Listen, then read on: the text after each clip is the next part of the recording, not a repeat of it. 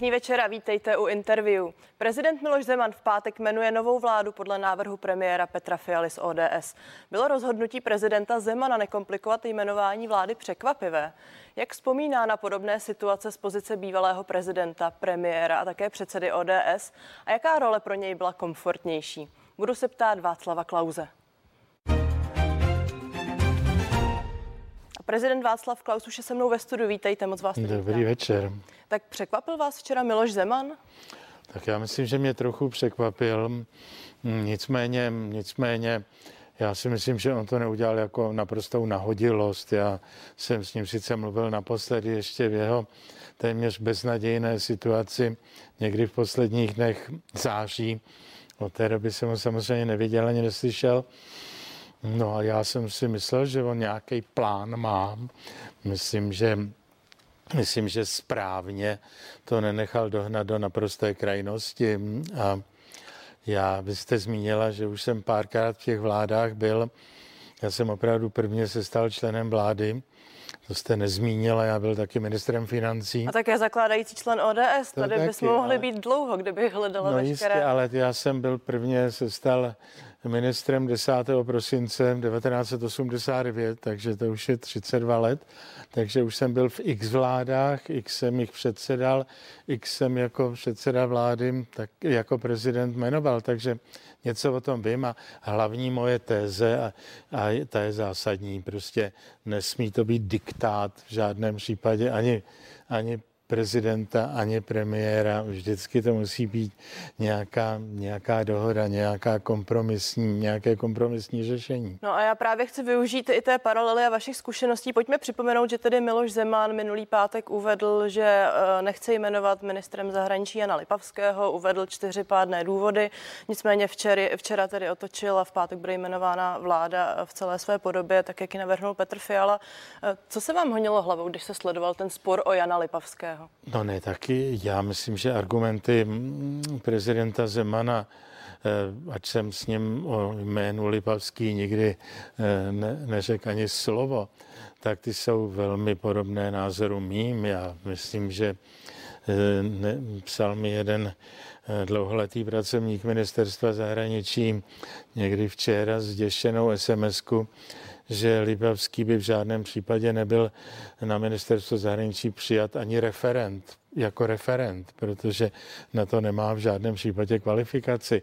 Takže já si myslím, že to není, není zrovna moc kvalitní a kvalifikovaný minister, ale, ale není mým úkolem soudit v této, v, této, v této věci.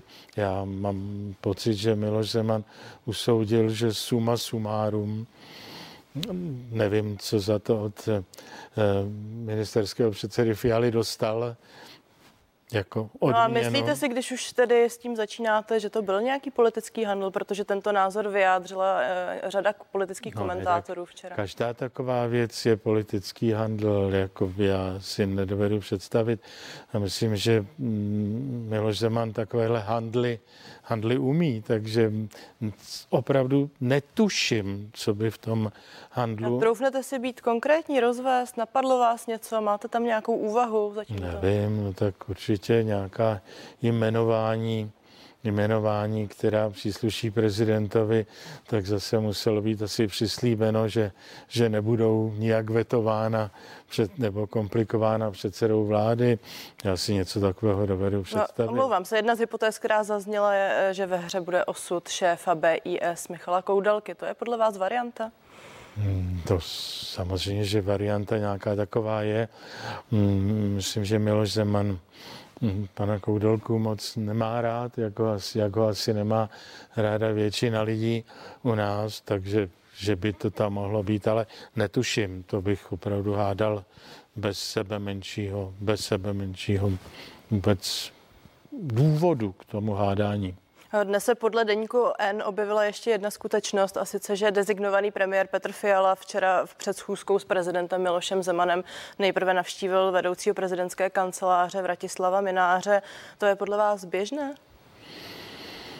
Nevím, tak premiéři, premiéři standardně standardně s vedoucím prezidentské kanceláře jednají. To, to, to je určitě, určitě naprosto standardní věc a bylo to za mě s mým šéfem KPRky, panem doktorem Weiglem, eh, jednali premiéři všech, všichni, kteří, kteří... Ale já vás tady s dovolením zastavím. Myslíte si, že tedy premiéři Stanislav Gross nebo třeba Petr Nečas opravdu někdy šli dříve za Jiřím Weiglem a ne za vámi, jakožto prezident? Já nemyslím, že šli vyjednávat, nevím, netuším, ne, ale divil bych se, že by šli vyjednávat s kancléřem.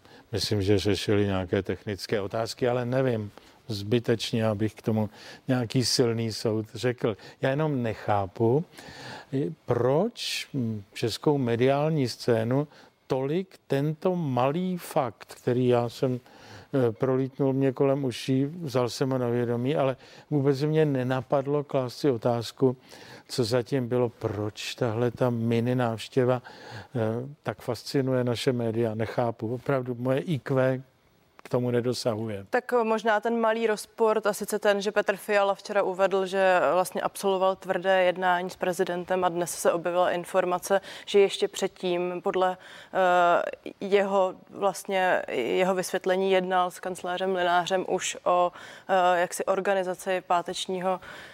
Pátečního jmenování vlády. Já fakt nevím, ale nedovedu si představit, jak by to jednání po těch výrocích, které zazněly sebou stran, mohlo nebýt tvrdé, když, abych použil ten váš výrok. To znamená, eh, museli spolu v něčem nesouhlasit a museli si to nějak vyříkávat a museli hledat alternativní řešení a, a tak dále. No tak jestli to je tvrdé, já myslím, že to tak má být. A já to zkusím ještě jinak, protože vy sám jste zmínil, že máte uh, nesmírně zkušeností, ostatně byl jste tady premiér, prezident, všech tady dnes již zaznělo. Uh, dokážete si představit, že když jste v roce 1992 dával dohromady tu první vládu uh, po revoluční, respektive mm, v, omlouvám se, v roce 92 sestavoval vládu, šel byste prvně za Havlovým kancléřem, tehdy tedy Karlem Schwarzenbergem a ne přímo já za prezidentem? Myslím, že, já myslím, že předseda vlády Fiala už u prezidenta byl a jednal s ním, takže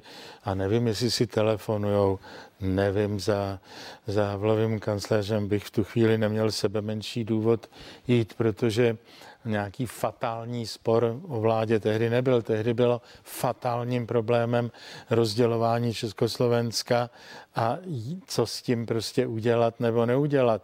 To bylo fatálním problémem a jednotlivý ministr byl opravdu druhořadou, třetí řadou věcí, ale z mých dalších zkušeností s prezidenty jako předseda vlády, anebo s premiéry jako prezident, samozřejmě, že xkrát padla věta z mé strany.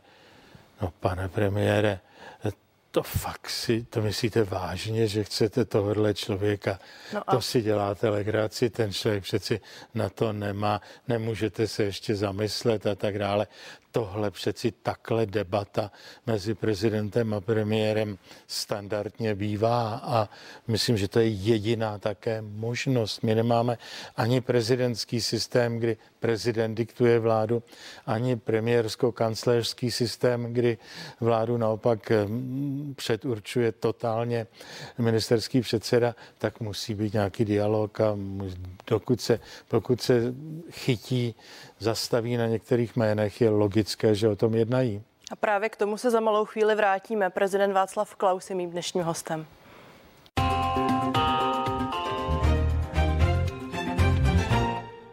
Já jsem se vás chtěla ptát, jestli jste v těch uplynulých dnech měl nějaké dejaví a vy jste mi ho teď naznačil, tak eh, v jakých situacích se, jste vy zaznamenal podobné třenice? Můžete být konkrétní? Já myslím, že nemá cenu, aby jsme rozvíjeli a rozpitvávali nějaká jména. Teď ale opakuji, že debata o to, o to že to si snad děláte, pane premiére, legraci, ne, nedělám, já toho ministra považuji za samozřejmě beznadějnýho, ale můj koaliční partner na něm trvá a já jsem v tom naprosto eh, beznadějné, bezvýchodné situaci, že slova tohoto typu padala to musím říci, že ano. Tak já vám s dovolením pomůžu. Byli to například ministři Milan Urban, byl to také David Rád, byly tam rozpory kolem Karla Schwarzenberga, ale pokud se nemýlím, nikdy to nedospělo tak daleko. No tak já nevím, tak eh, jak to dopadlo s Urbanem? Ten nakonec snad nebyl, nebo byl ministrem? Byl ministrem průmyslu a obchodu, ano, ve dvou vládách. Ano, já, já prostě jsem o to bojoval a a že bych měl seznam očárkovaný eh, těch vítězství nebo proher, toho takhle svět neběží. Já to samozřejmě neberu jako prohru a výhru, nicméně spíš se ptám na to, jestli situace někdy dospěla tak daleko, že byla ve hře kompetenční žaloba, o které jsme slyšeli v uplynulých dnech. Kompetenční žaloba je pro mě urážka. Kompetenční žalob, vyhrožovat kompetenční žalobou je pro mě urážka. Je přeci naprosto jasné, že to je otázka politická že to je politický střed a politický střed se musí řešit nějakým kompromisem. Myšlenka, že to dáme na soud, aby to vyřešil za nás, je nedůstojná. Divím se, že k téhle výhrušce dnešní vláda přistoupila. Znamená to, že jsou ještě začátečníci v těchto těch věcech. No a myslíte si, že se přece jen Meloš Zeman mohl obávat rozhodnutí ústavního soudu, pokud by na ně opravdu došlo? Nevím, jestli by k tomu došlo, zase spekulujeme a zvolil nějaké řešení. Já, jestli rozumím kompetenčním žalobám a nejde, nepředstírám, že bych byl nějaký absolutní znalec, ale já myslím, že například ze včerejšího článku profesora Gerlocha, který je naším snad jedním z hlavních znalců ústavy, protože byl dlouhá léta, dlouhá léta děkanem právnické fakulty, byl dlouhá léta prorektorem Karlovy univerzity, eh, tak eh, on myslí, že ta kompetenční žaloba může jenom říci, že, že tenhle orgán udělal chybu nebo neudělal chybu, že, že rozhodl tak či onak, ale z té kompetenční žaloby, žaloby žádný další následující krok v naší ústavně nevyplývá. Čili já myslím, že kdyby, kdyby to došlo k té kompetenční žalobě, i kdyby pan Rychecký nakrásně si smlsnul na, na Miloši Zemanovi, ač byli velcí přátelé kdysi, tak já myslím, že by to stejně s prezidentským úřadem nijak nemohlo zamávat. Ale nevolám o tom, naopak si myslím, že k tomu nemělo nikdy dojít a je strašně dobře, že k tomu nedošlo. Já ještě připomenu, že ústavní právník Aleš Garloch také uvedl, že odmítnout ministra je prezidentovým právem. Naopak tady pak byly názory uh, takový, takové, jaké zastává například ústavní právník Ondřej Projs, který uvedl, že prezident republiky má jmenovat na základě návrhu předsedy vlády přesně tak, uh, jak Nevím, praví věta jsem... ústavy. Ale uh, můj dotaz teď směřuje jiným směrem. A sice, Počkejte, já to jenom už... dořeknu. Když je jakýkoliv právnický problém a pozvete dva právníky, tak jeden říká A, druhý říká B. To jsme snad Pochopitelně a já se právě proto ptám na váš V tomhle názor. případě profesor Gerloch, opakuji, vedoucí katedry, dlouholetý děkan, prorektor Karlovy univerzity je pro mě větší kapacitou a zárukou než to druhé jméno, které jste zmínila. Čili se přikládáte, přikláníte k tomu prvnímu výkladu Určitě. ústavy, to je závěr. Já myslím, že se to jmenuje návrh a když je to návrh, tak to znamená, že návrh může být přijat nebo nepřijat. A když už tedy hodnotíme celou tu situaci a mohli bychom ji nějak uzavřít, kdo je tedy teď vítěz, vítězem? Je to Petr Fiala nebo je to Miloš Zeman? Kdo je vítězem, to nám teprve musí prozradit, k jaké dohodě mezi nimi došlo, a protože to nevíme, tak kdo je vítězem nebo není vítězem, není. Já myslím, že skalní přívrženci prezidenta Zemana byli včerejším postojem nebo rozhodnutím prezidenta zklamáni, o tom není, není sporu.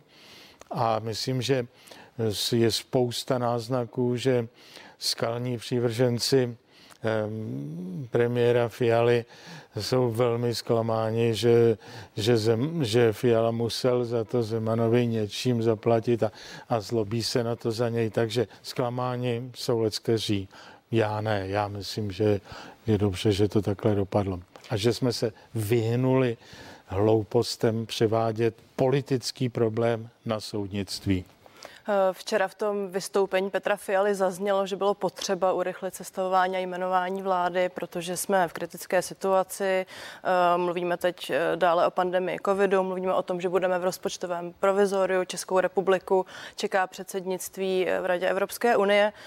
Vy jste ekonom. Pomozte mi teď, co podle vás novou vládu čekají za priority. Tak vy jste zmínil a nějak se vypořádat s bláznivým chováním našich, naší vlády k, ke covidu. To, jestli k tomu něco racionálnějšího řeknou a jestli hloupost povinného očkování škrtne nový, nový minister zdravotnictví, to já bych si samozřejmě velmi přál. To je věc jedna, ale vážet, ptáte se mě jako ekonoma.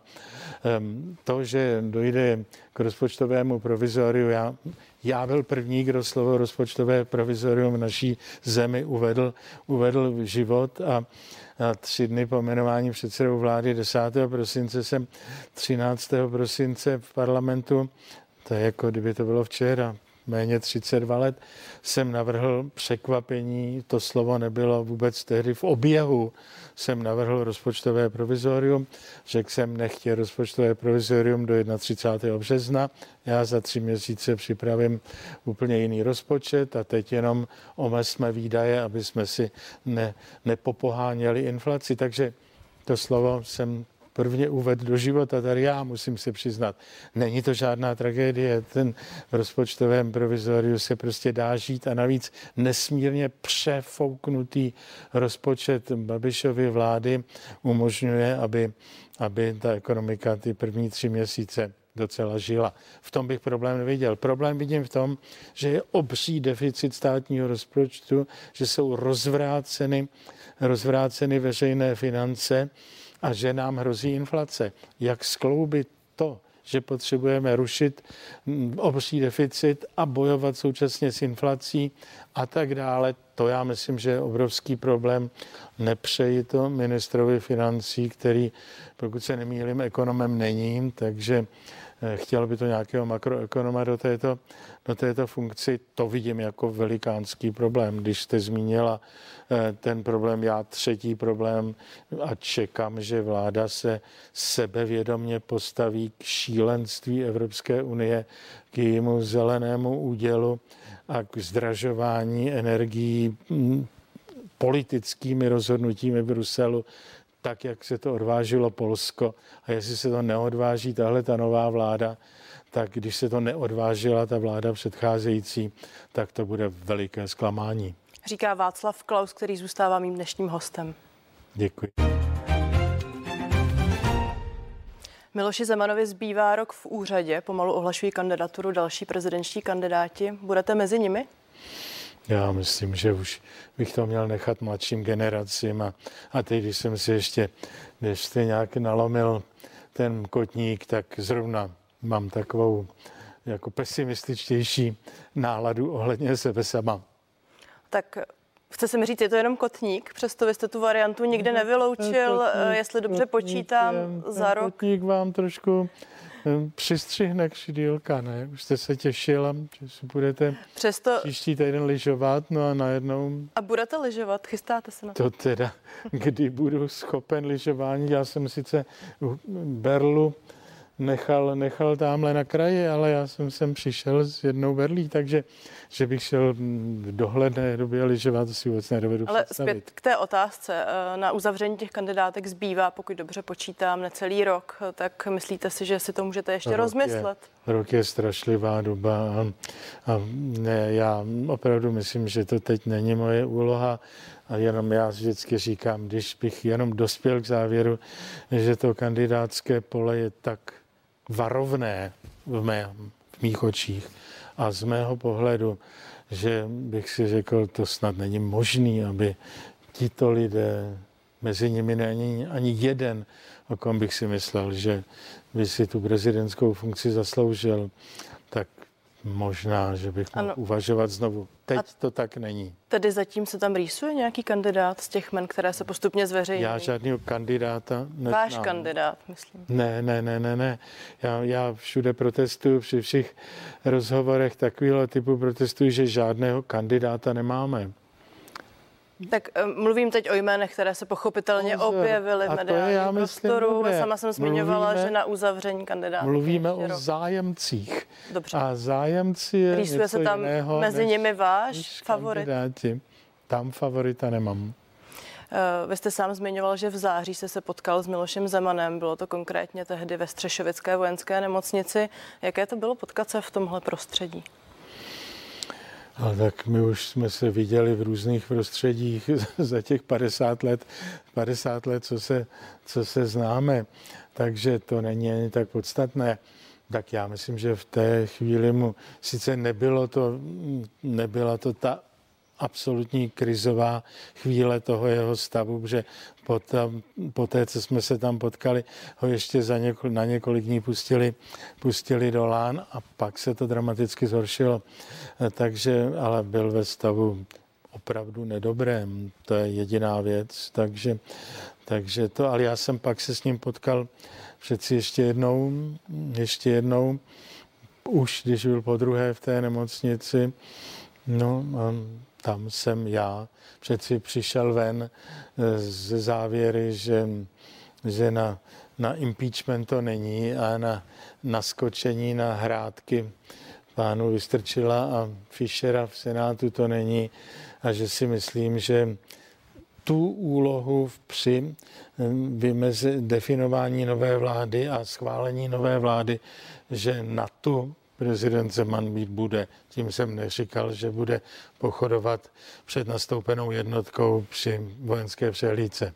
Říká Václav Klaus. Pane prezidente, já myslím, že se sluší tady popřát hodně zdraví i vám a děkuji vám za rozhovor. Děkuji pěkně za pozvání. Vám děkuji, že jste se dívali. Těším se s vámi na viděnou u dalších pořadů CNN Prima News a následovat bude pořad Co Čechto politik. V dnešním vydání budou hosty Miroslav Bobek, Michal Lukáš a Miroslav Bárta. Tak se dívejte.